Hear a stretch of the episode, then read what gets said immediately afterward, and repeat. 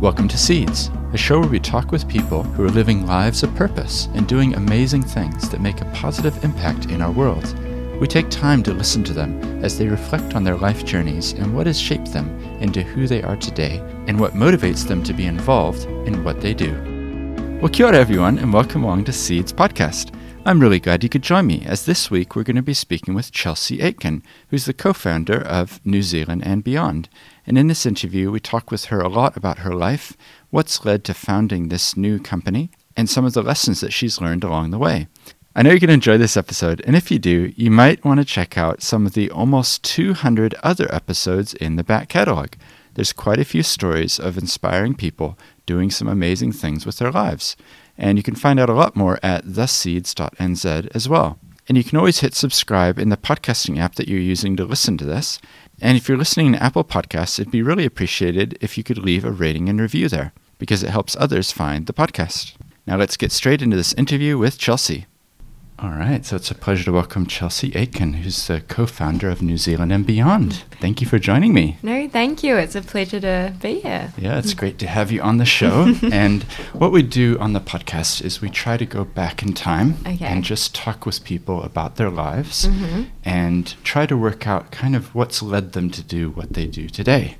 Mm-hmm. So, in your case, I know you're in the process of launching and, and looking at China, going Mm-hmm. Yeah. overseas, but I'd love to rewind right back to the beginning and just find out what's led you to do this. So, in your case, can you go back like when you were four or five years Yeah. Mm. old? Where were you living? What was that like? So I'm originally from Auckland, Mhm. which I keep quite quiet down here. quiet here, yeah. and I was raised in an all female all female household with my mum and my two sisters. Okay. So that was I look back at that now and I think just really being around females for basically all those um, growing years has had quite a big impact Yeah. on me now. Yeah. So- and were you the oldest or the youngest? I'm the middle. The middle. Yeah. Oh, the middle child. Exactly. Yeah. Which I think suits my personality quite a Uh-huh. bit. And Yeah. I get the both best of both worlds. So Mhm.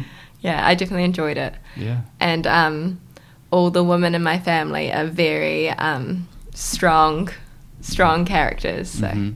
yeah. Oh, that's good. And what sort of things did you enjoy as a child? Like, did you enjoy the Mm. outdoors, or were you Yeah. Mm. more reading things, or yeah? So I was the tomboy of my family. Okay. So um, my mum always thought I was a boy before I was born. So Right. I think I just ended up kind of being treated like the closest thing to it in our family. So I was extremely sporty. Uh-huh. Um, I loved being outside. I loved playing competitive sport. It's yeah, it was my life, and that was sport was a huge part of my life, and even probably became a huge part of my identity as I got older as well. It would be how I defined myself by Right. what sports did I play, what teams were I was I in, Yeah. and that when you were young, Yeah. then what was it that attracted you to sport and competition? Yeah, It is interesting because I do look back, and I've got my little sister starting to go into all the sport now. Mhm. So I have been reflecting more of what it was for me. Um, I just, I just loved the competitiveness side of it. Mhm. Like I, ha- I'm not a big fan of social sport. Like I think I loved playing competitively, and I think I love the sense of of achievement. You know, you train, getting fitter, seeing yourself actually improve. And I think there are actually a lot of um, social lessons you can take out of playing sport. Mhm. Um, my co-founder and I, because she was quite sporty as well, we often talk about how playing competitive sport prepared us a lot for like being in this world of Like being entrepreneur. yeah, exactly, Yeah. exactly. So, what sort of things do you? At the levels both my co-founder and I did, you definitely have some strict coaching, and you're used to just being screamed at, to being told you're bad or that was terrible. Yeah. So you kind of get a bit more of a thick skin. So when it came to pitching, and I was getting Yeah. getting drilled into with questions and Dragons Den Stars um, pitches, it didn't really faze me as I think it may have like it may have if I hadn't had that experience growing up. Right. You're kind of well. That's what the coach says. I'm like- Better take it on board. Exactly. Yeah. It was I was just kind of used to it. Uh huh. Yeah. Which I think is good because you need to be because in this world there are a lot of people that don't beat around the bush and are going to speak that way. Mm. And you've got to be prepared to have a thick skin and take in the lesson from it. Yeah. Yeah. yeah, that's good. So your identity, uh, even as a teenager, then that was quite a big part. Was the sports side of things? yes, a big part of it. I always, but I loved, I loved school as well. Mm. I loved learning, and I loved a wide range of subjects. Mm. I was never. I don't know. Do you know how that people talk about you're either maths minded or English minded? Right. I loved a range of it depending on what I was being taught in that particular lesson, Mm-hmm. which I think was great, but also made it really hard when it came to deciding what I wanted to do Mm. because there was no really clear track of Mhm. where I should. So, yeah, sport was a huge part of my school experience, but I also did really enjoy the learning part of school. hmm Yeah. And did you have a sense then, you know, growing up through your Mm. teenage years, were there any people that you were admiring or thinking maybe that's what I'll end up doing? Definitely. I think when I was younger, it was more in that sport world. hmm Um, but as I got older, I remember conversations with my friends, and when they would talk about their goals in the next few years, mine always, I just had this image of my head of me being in that corporate world, of me working in business. Mhm. And I think because we did business classes at school, and it always just made sense to me. I liked how the business world worked, and I liked that there were so many opportunities in it hmm you know, even just in terms of jobs, but in the type of business you're working in. Like social enterprises were always of huge interest to me. hmm Um, so, yeah, I think I always did see myself in the corporate business world. Yeah. However, I always, I also had a, I was really drawn to the way the mind worked. So that drew me to psychology and subjects Mm. like that as well. hmm And I think I ended up studying at university. I did Bachelor of Business and I minored in psychology. So I ended up, I, yeah, I kind of smushed the two together. Right, combine them both. Yeah, huh? exactly. Yeah. And in high school, you mentioned like studying business and things. Yeah. Was that a particular course, or Yeah. in what way were you doing it? Yeah, so in se- when you're a senior in high school, you could pick some of your subjects, and my high school offered business as a Hmm. subject. Yeah. Yeah, and it's interesting because I've actually used some of the stuff I le- learnt back in business in high school. Yeah. Now in my business, Right. which So pretty Yeah. good skills. yeah, it was good skills. It was Yeah. good skills. yeah. Oh, that's good. And just before we leave the sports Mhm. side of things, Yeah. did you have a particular sport that you liked more than others, or played more than others? Or? Yes, so my two biggest sports were netball and touch rugby. Okay. and I loved. I probably loved touch rugby more because I played mixed, so it was like a sport I got to play with both genders, and it was just fun. Like it encompassed everything I enjoy in sports. It was so competitive, Yeah. and yeah, I, I, I miss it a lot. I ended up getting quite quite bad injured in my last year of high school, so I had to say goodbye to that part of my life. Right. So I miss it a lot. But Yeah, yeah. Yeah. There's something as well we haven't talked about, but just the camaraderie or the you know the teamwork oh, exactly. of that type of Yeah. a sport. Like you, you need the person to be there to pass the ball to, right? Yeah. You know, you can't do it on your own. No, you literally definitely. Can't. Yeah. And I think that's why I love sport so much too, because I like being in a team. hmm And I remember I'd try to do sports that required, like, even just running in a Mhm. race. Mhm. I could never perform as good because it was just for myself. Where, Right. like, netball and touch, it was always like, well, I can't screw up. I can't be tired or anything because I'm letting a whole team down. Mm. And I think that's a really interesting part of the sports I played as well Yeah. and I've seen it happen.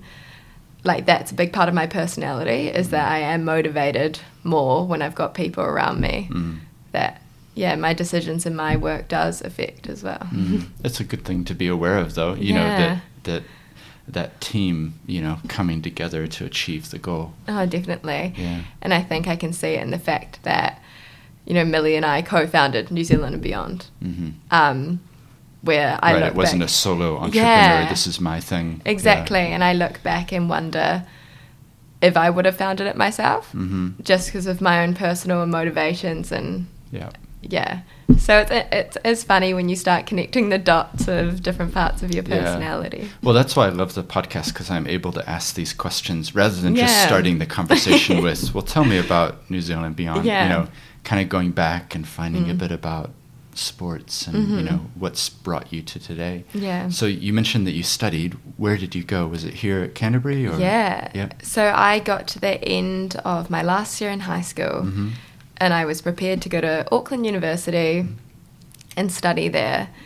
And the closer I got to making that decision, I just was like, I can't stay here. Right. I loved Auckland and I had an amazing upbringing. But because Auckland's so big, you almost do end up forming these little bubbles. Mhm. And like I was in the East Auckland bubble and I looked at the years above me and even though they're starting university, they were still in the exact same friend group. And I loved my friends, but I was I saw it as an opportunity for me to actually go out there and meet people that have been raised in different circumstances for me. Yeah. So I had been to the South Island once when I was really young to Queenstown. Mhm. So never been to Christchurch or Right. anything, but decided that's where I wanted to go to uni. Right. Even after earthquakes and all that. Yeah. Yeah, I think because each university in New Zealand has a specific culture to it. Yeah. And I think the culture in University of Canterbury is because of those earthquakes. Mm. But it's actually created such an awesome sense of community Mm. within the university. Right. And I see it now compared to my friends back home who went to different universities. Mhm. They're like, they say to me, You're so involved with everything on your campus and Mm. all the clubs and yeah, and all your. So that's probably why I chose, Yeah. chose And it. so, how did you how did you know about that community before you came, or or yeah, had you heard from others or something? Yeah, I had a few um, friends that were a bit older than me that Okay. went, and they really encouraged me to. Mhm. And at the time, University of Canterbury were doing a scholarship for people from the North Island to come Okay. down, so that really helped me too. Yeah. Um, so I just thought, why not? Yeah. Yeah. I looked at Dunedin and I was like, I don't think I could handle their culture there. Yeah. Um, and Christchurch, it just kind of felt like the right decision. Yeah. Yeah. Oh, that's cool. Well, I went to Canterbury as well. Oh, awesome. So. I agree with you. and we're here in Christchurch recording this, so I endorse your views of the culture. And maybe that we can weave that in a bit later in terms of what it was like Yeah. kind of going through university. But Mhm. um, so when you arrived here, Mhm. that first year you can kind of choose a few different subjects, I think. Um, did you Mm. know business was where you wanted to hone in on? Or, Mm. yeah, tell us about that. Not at first, actually. Right. Like I mentioned, I loved business in high school, hmm but I also loved psychology and learning about the way Mm. mi- um, mind works. And I was also very involved in a lot of people close to me suffering from mental health. So I'm very passionate about that as well. So when I moved to Christchurch, that's actually what I studied in my first year. Okay. So I did psychology and sociology for my first year. Mm. And I absolutely loved it. Like learning What was it that you loved about it? I loved learning how our brain works in social situations. hmm Like, I found it so interesting going to a lecture and being able to sit there and going, oh, yeah, th- that's why I do that. Right, I do that. Um, yeah. yeah. and just all the biases we have in our everyday life and Mm. basically why we act the way we do. And I think I like under, understanding that because if I can understand that, I can understand how to change that, Right. if that makes sense. Yeah. Um, yeah. So I've always found really- it fascinating. I don't know very much about it, Yeah. but when I look at like those studies that have been done in Dunedin, you know, Mhm. the longitudinal Ah, studies where yes. the, they The look Dunedin at the study. yeah the Dunedin study, the newborn baby, Yeah. and then like okay after a year, Mm. after two years, and now it's like is it in their forties? I think. Yeah, that's an incredible for- study. Yeah. and just thinking about what leads people to become. Which is in a way what this podcast is about, you know, Yeah. asking these questions. So, No, definitely. Yeah. And I find, and that's exactly what I'd find interesting. mm, I remember one of my classes even centered around um, the criminal gene right. and having that. Did that make you more likely, less likely to commit a crime? And Mm. coupled with how you were raised, and I just find that so interesting. Yeah, Yeah, how people end up basically becoming who they are, yeah, and how much of it is our choice and our development slash how much is it just in our brain the Yeah. classic nature versus nurture debate Yeah. so yeah i think that's why i found it really interesting Yeah. but i learned a lot that year because i loved the lectures and i loved what i was learning about but i sat there and thought about what job would i have in this and Right. what jobs could i go into that and my friends around me were really passionate about going into going to become a clinical psychologist Mm-hmm. and those roles and when i thought about me doing that in practice Mm-hmm. it didn't seem like something I was passionate about. Like I knew I found it interesting and I knew I wanted to help. But I also know my personality and I tend to be a very empathetic person Mhm. and I think I would have struggled in a role like that. Yeah. I think, uh, well, I completely understand because I work as a lawyer, and sometimes you hear, you know, you have to sympathize, Yeah. empathize with the client and things, and sometimes it's hard to forget or let go of the Yeah. of the other people's problems. Oh, definitely. And you kind of absorb it. And I've Yeah. often thought, you know, a psychologist or Mhm.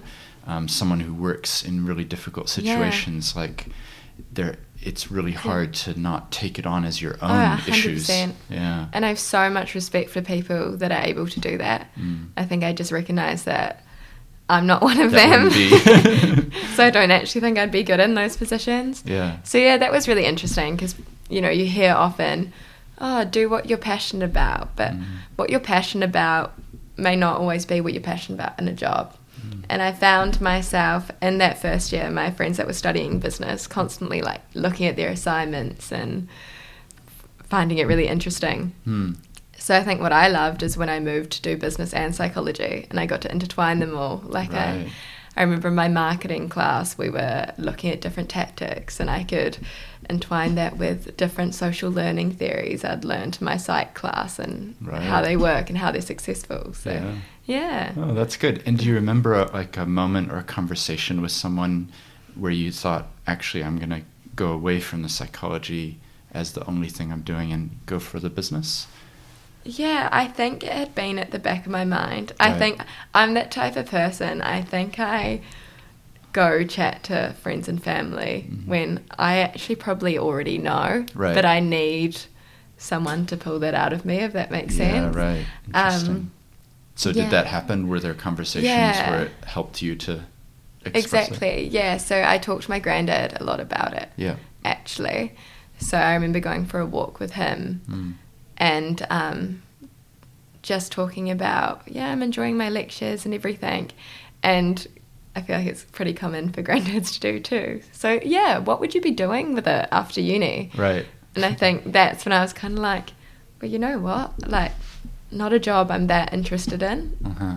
and also my older sister she's a neonatal nurse and has done placements in mental health um, facilities and stuff like that. And she said look chelsea if if that's what you want to do you go for it Yeah. but just be aware with our funding in this country too i think what you want to do and why you're doing this you might not be able to achieve in the Mm. jobs you're looking for Right. so yeah talk to my family a lot So you end up switching that Mhm. focus. I Um, did. was it around that time that you got interested in entrepreneurship as well, or talk us through how that worked? yes. So there was a club on campus called Entree, which I originally thought was a food club.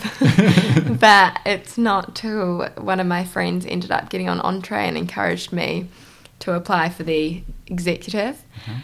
And I've got to admit that before Entree, I was my own worst enemy when it came to self doubt. And I remember thinking, oh, I wouldn't be good enough to be on that exec. Um, and the only reason I did it is I was like, oh, this will be good practice for interviews, for grad jobs when I need to go. Right. Like, I did not think I would get on it at all. And I look back and kind of laugh now because my mum's always said I'm my own worst enemy when it comes to that. Mm. Um, so I went along, got on the executive, and just do you know what entree is? yeah, if you I do. Yeah. yeah. But why don't you explain Yeah. it? other people won't. um, Entree is a student run company which helps students across Canterbury get into the entrepreneurship world. So I think the biggest thing they're known for is they run the 85k competition. Mm-hmm. So students can enter an idea, and if they win it, they can get their share of 85k to help make that idea a reality, basically. Mm-hmm. So it's all about just fostering um, entrepreneurship amongst students. Yeah. Yeah. And I think there's like different. It's not necessarily money, is it? It might No, be yeah. advice and Exactly. mentorship and that type of thing. Exactly, or Yeah. yeah. And there's heaps of different com- um, companies that come in and help do that. So, Yeah. yeah. And I think being part of that, I was seeing all these young people with these awesome ideas. Um, I was seeing speakers come in and talk about their journey because owning a business, I think, for anyone that does business is always something like, yeah, that would be nice to do. Mm-hmm. But I always thought it would be when I was a lot older Mhm. bec- with a lot more experience. But I was seeing all these young people with these ideas that were awesome. And I realized in that moment, I was like, to do it, all you've got to do is just do it. if that makes sense. Right. So, Age isn't a barrier. You no, just- no. yeah. I think obviously experience helps so much, Mm. but I think if you have an idea that's been validated, it's actually about just taking the leap and giving it a go to see if it could be something. Yeah. And granted, the programs at the university really helped you do that. Mm. Like if I had just had an idea by myself and wasn't at university, New Zealand Beyond wouldn't be where it is today Right. we're so fortunate that at the university there are courses that help facilitate your ideas and Mhm. help you get there. Oh, good. Yeah. So, what was your first idea or business venture? Business, you know, stepping out, trying Oh. things. So I would enter, it was what I found fun were hackathons. Oh, yeah. Mhm. Yeah. So they were never ideas that you actually do, but fun weekends where you get given a problem and you have to try solve it with a business. Mhm. So I remember my friends and I entered one, a, the social enterprise hackathon Mhm. with a company called Limetown, which was a basically an area of tiny houses Mhm. and it was based off a retirement home business model to help students get into the housing market through a tiny house. Right. But it was an idea that was never going to happen. But I think just doing things like that, they just get you thinking. Right. And I entered another competition called the Lemonade Stand Challenge, Okay. Where we got given $10 in two weeks and had to try and increase that as much as possible. Hmm. So we created wash wash and work, where we came and washed lecturers' cars when they came into uni. Mhm. Yeah, so I think I just did a few little You're things. just trying all different scenarios exactly. and give it a go. and- Exactly, but there was no one idea that Yeah. I was like, yes, this could be something. It was more me just having a little little bit of a fun and a hobby of mine to actually just create many things in the Yeah. in these challenge style competitions. and just practice, really. Yeah. oh, that's interesting. Mm. So, talk us through. At what point did UCE come into the frame, and Yeah. and then what you're doing today? Mhm. Yeah. How did you meet your Yeah. co-founder, for example? So Entree works out of the UCE space. Mhm. So Entree worked quite closely with the staff. So that's how I got to know the staff of the UCE.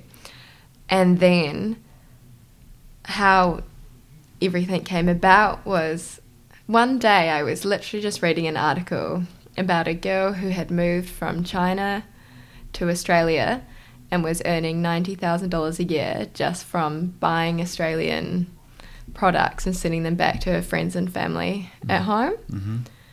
And I was like, wow, is there that much of a demand for products just being from Australia and New Zealand? Mm-hmm. And looked into it a bit further and saw that there was. And then that's all I knew. I'd never been to China before. I just Mhm. read an article on that and thought, hey, this could be potential here for New Zealand companies to access that demand.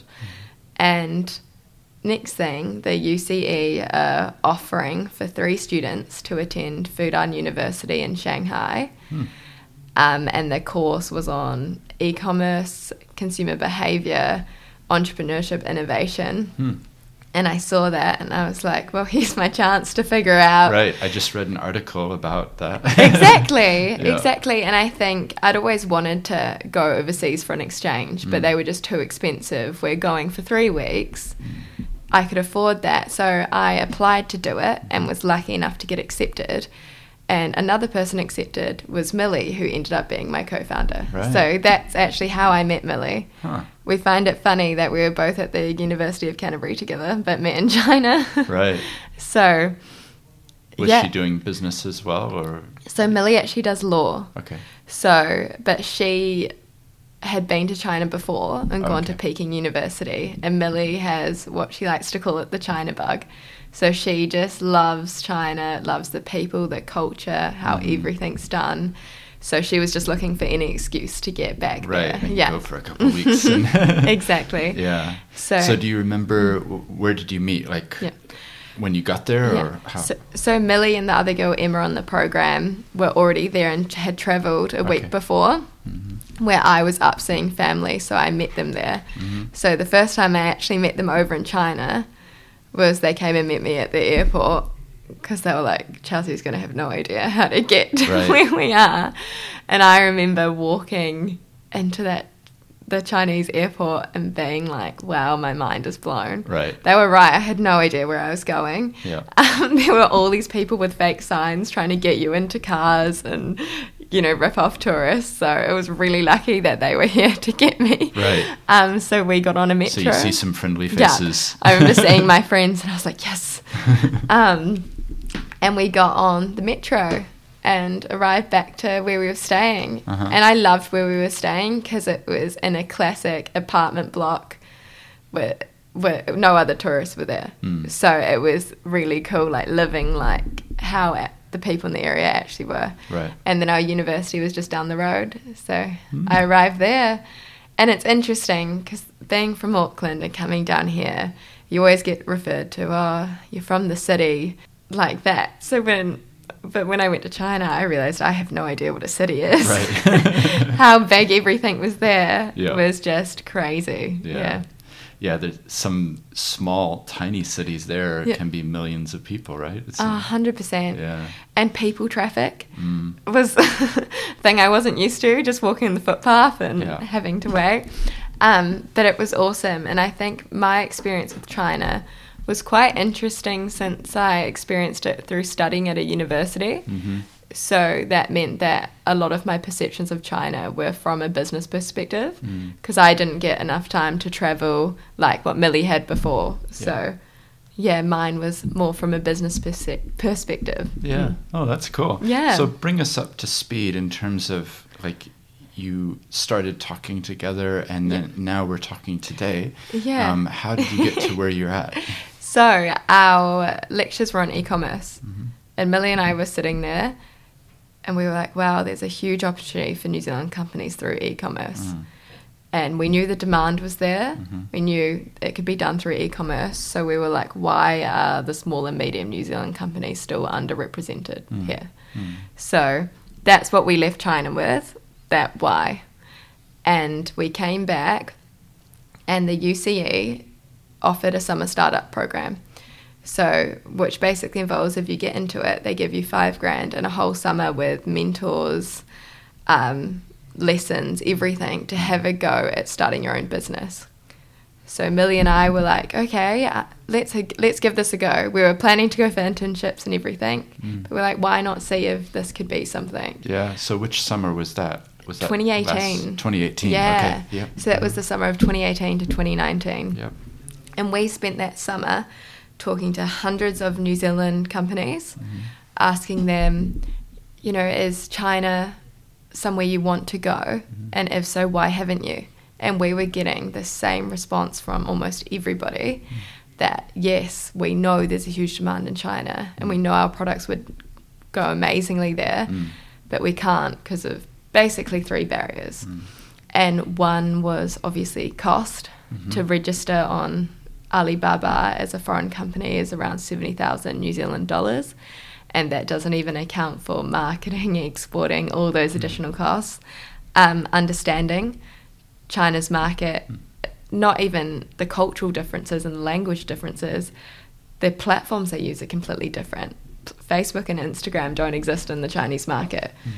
And last of all, the time, because these New Zealand companies, the size they are, the founders of their companies are still basically doing everything in their business. So they don't really have the time to go, okay, let's really think about China and do a China strategy. Mm.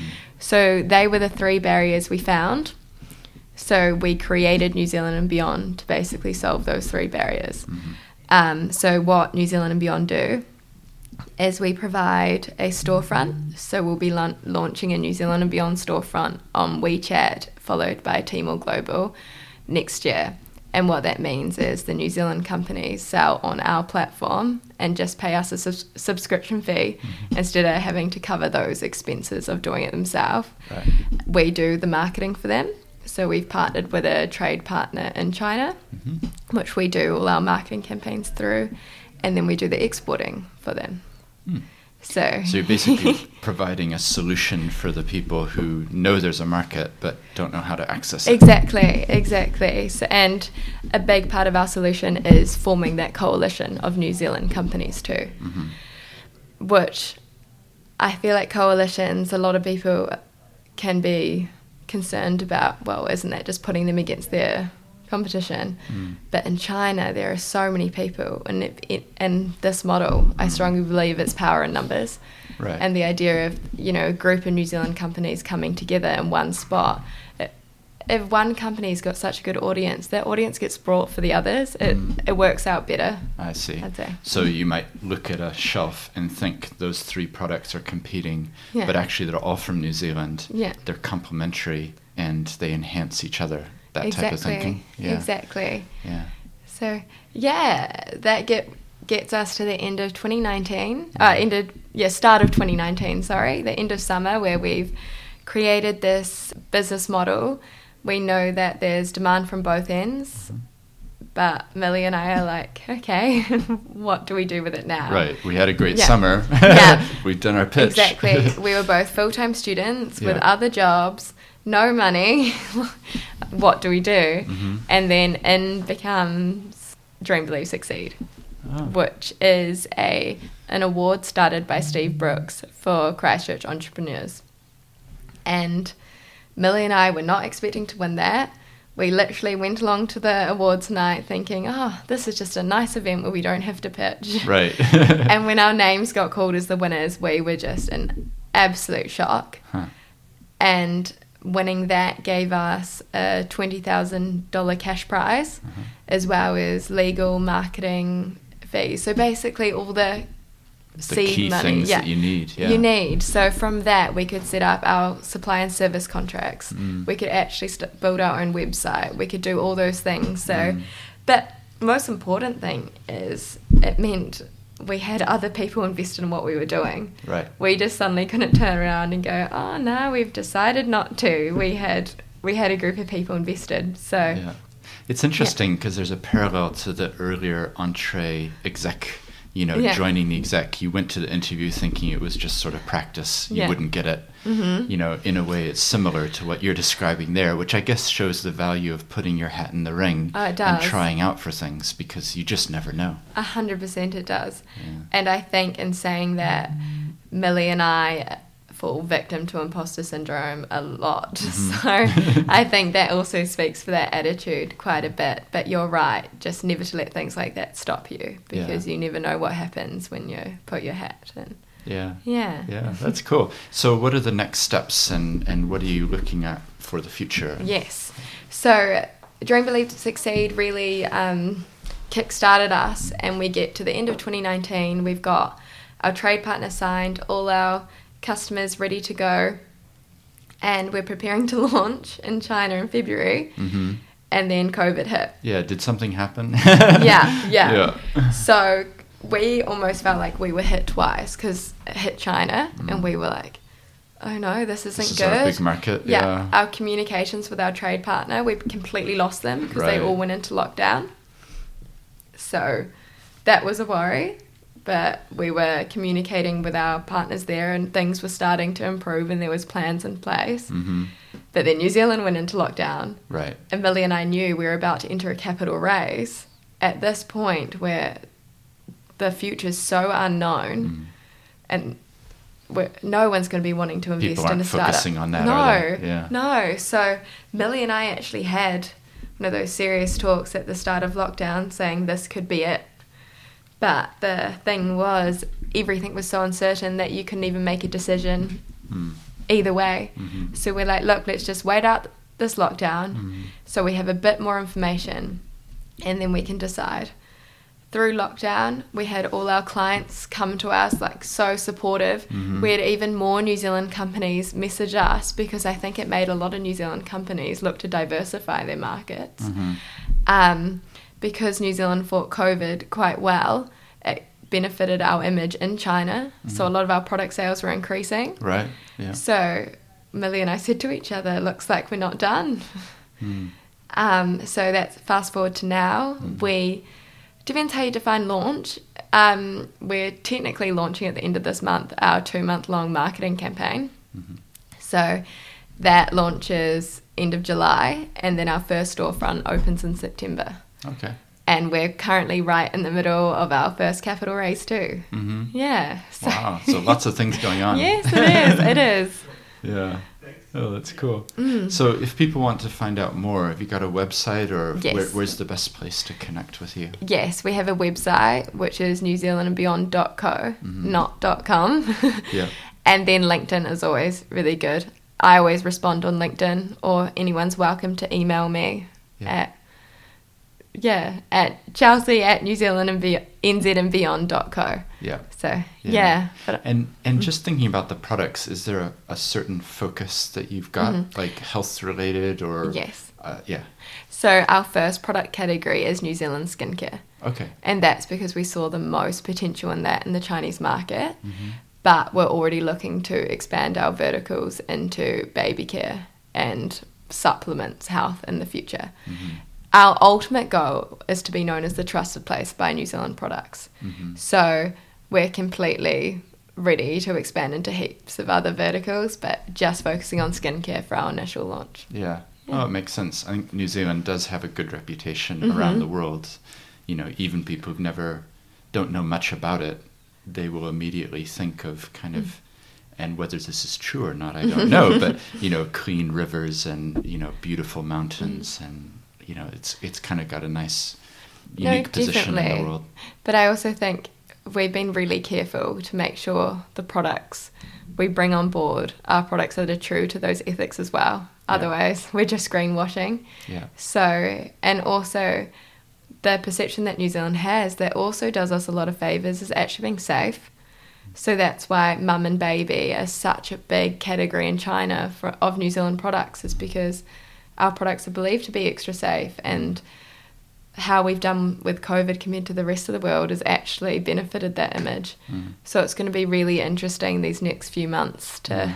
yeah, see how that's affected. Yeah, and you mentioned a term before, which was social enterprise, Yeah. and the idea that business exists for more than Yeah. just profits. Yeah. Has that sort of thinking filtered into what you're doing, and in in what Yeah. ways? Oh, definitely. But I'm also not going to sit because New Zealand and beyond do aim to make a profit. So Mhm. we're not as great as other social enterprises out there. But I think for me, it's I generally I genuinely believe that we have such talented New Zealand businesses here that really deserve a space on the world stage, Mhm. and that's kind of my ethos with it. And I just think just because we're small doesn't mean that we can't be out there absolutely dominating some markets. It just might mean we need a step in the middle. Yeah. Yeah. So it's about amplifying the messages and the the brand of, of Exactly. these other people as well. Exactly. well. Yeah. well, that's good. And just maybe just thinking about your entrepreneurial journey, is there anything looking back five years? hmm What would you tell yourself? You know that time travel question. Is there anything you've learned that you wish that you'd known? A hundred percent. It would one would be to trust your gut. Mm-hmm. There, I've been in so many situations where I've been advised to do this or advised to do that, and if I'd just listened to my gut, it would have been the right decision. Um, not everybody's advice carries the same weight. I think we are so fortunate to the mentors we have had on our journey. if it wasn't for the people willing to give their time and expertise, we would definitely not be where we are today. And now we're so lucky to have such a good group around us. But I think back at the start of our journey, realizing that a lot of people love to give you their opinions and advice and not to listen to every single person because mm. one it can be overwhelming but yeah they just don't always have the same way so that's something I'd tell myself. Mm. Yeah. Which I guess fits with the first piece, which is trust, trust your, your, gut, gut. right? Yeah. Because sometimes you do know at the bottom of your, yeah. you know, your being that this Definitely. probably isn't the right thing to do, even though yeah. this person said I should. Mm-hmm. Mm. Definitely. And I think Millie and I recently have reflected a lot on imposter syndrome and how that's really affected us mm. throughout our journey and stopped us from trusting things like our gut because I think being a young entrepreneur in the first place, you kind of don't feel like you should be there. Just just when you asked me, well, when I came on the podcast, yeah, I was stressing before, thinking I'm not I'm not good enough to be on this. Mm. Um, and I think that's just a normal mindset that a lot of young people, or even just a lot of people that are in careers doing things mm. that they don't feel like yeah, that they deserve to be there basically. Mm. So I think, especially being young people in this space and then in the exporting space too, mm. it took Millie and I a lot of time to actually be like, you know what, we've studied this market through and through, we know it. Mm-hmm. Our opinion is valid even though we're younger and not of experience, we do we do know our stuff. So mm-hmm. just just remind ourselves to trust our gut when we feel like we need to. Yeah. I like that, and it comes back to self belief, doesn't it? It does. And yeah. you're right. It's like a big circle of if you don't believe in what yeah. it, then it's really hard to believe in it. so it's like a it's a circle that you have to go in mm-hmm. positively and and have the self belief because it will lead to other things. Exactly. Yeah. Exactly, and I feel like it's a rep, it's about surrounding yourself with people that complement your character. Mm-hmm. Like you always hear, surround yourself with people that challenge you, mm. and I hundred percent believe that's important. Mm. But Millie and I in the workspace, we're constantly challenging the decisions we make. Mm. We're constantly double thinking, doubting some of the decisions. So a lot of the time for us, men- good mentors to have around are mentors to just be like, "You've got this." Mm. So I think that's important too, recognizing what your character's like and what do you need in a mentor. Mm. Yeah. And I think the thing for the listeners is who are the people in their lives that they could be yeah. that voice for. Definitely. And for you even, who's coming up as the next generation that, yeah. that you can that you can speak positive encouragement to.